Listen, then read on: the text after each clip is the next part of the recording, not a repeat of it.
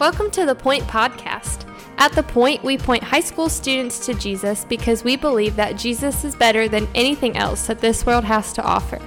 We hope that this podcast is an encouragement to you in your walk with Christ, but that it does not replace the time you're already spending with the Lord. Thanks so much for listening, and here's our awesome high school youth pastor, my husband, Justin Kinley.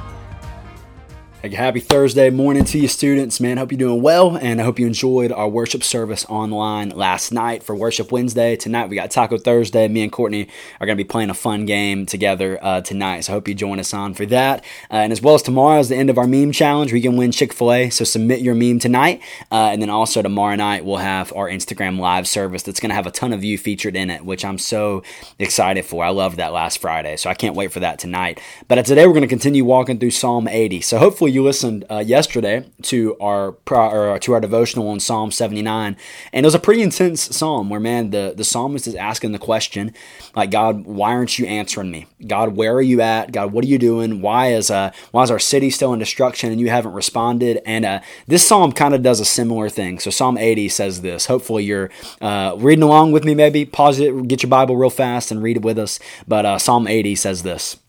It says, Give ear, O shepherd of Israel you who lead Joseph like a flock, you who are enthroned upon the cherubim, shine forth. Before Ephraim and Benjamin and Manasseh, stir up your might and come to save us. Restore us, O God. Let your face shine that we may be saved. O Lord of hosts, how long will you be angry with your people's prayers?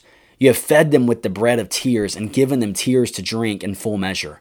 You make us an object of contention from our neighbors, and our enemies laugh among themselves. Restore us, God of hosts. Let your face shine that we may be saved. You brought a vine out of Egypt. You drove the nations and planted it. You cleared the ground for it. It took deep root and filled the land. The mountains were covered with its shade, the mighty cedars with its branches. It sent out its branches to the sea and its shoots to the river. Why then you have broken down its walls, so that all you who pass along the way pluck its fruit? The boar from the forest ravages it, and all that move in the field feed on it. Turn again, O God of wood host. Look down from heaven and see. Have regard for this vine, the stock that your right hand had planted, and for the son whom you've made strong for yourself. They have burned it with fire, they've cut it down. May they perish at the rebuke of your face. But let your hand be on the man of your right hand, the Son of Man whom you have made strong for yourself. Then we shall not turn back from you. Give us life, and we will call upon your name. Restore us, O Lord God of hosts.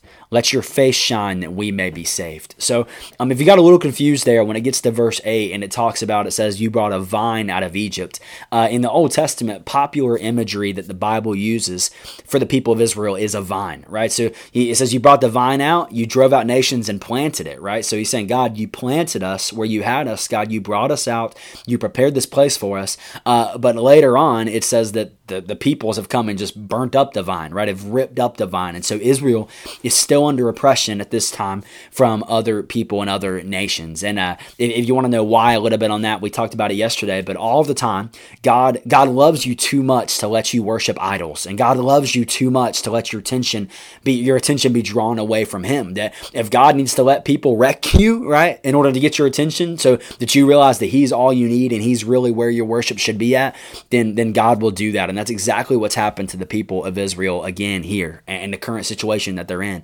And I love what happens in this psalm three times. Uh, you see it in verse 19, you see it in verse 7, and you see it in verse 3. You, you see kind of the same phrase. It's restore us, O God, O God of hosts, let your face shine that we may be saved.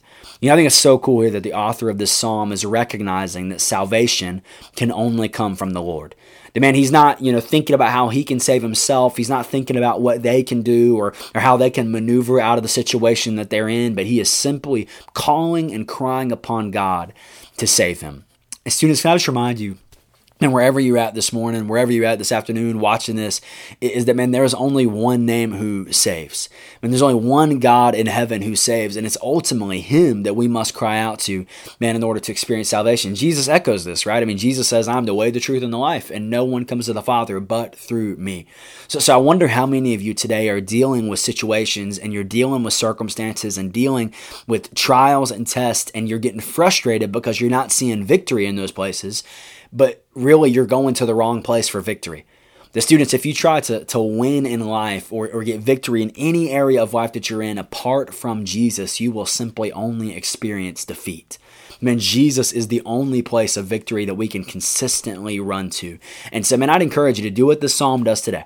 And to do what the psalmist does in verse 3 and verse 7 and verse 19. Maybe, maybe you're in a spot where it doesn't seem like you know what God's doing.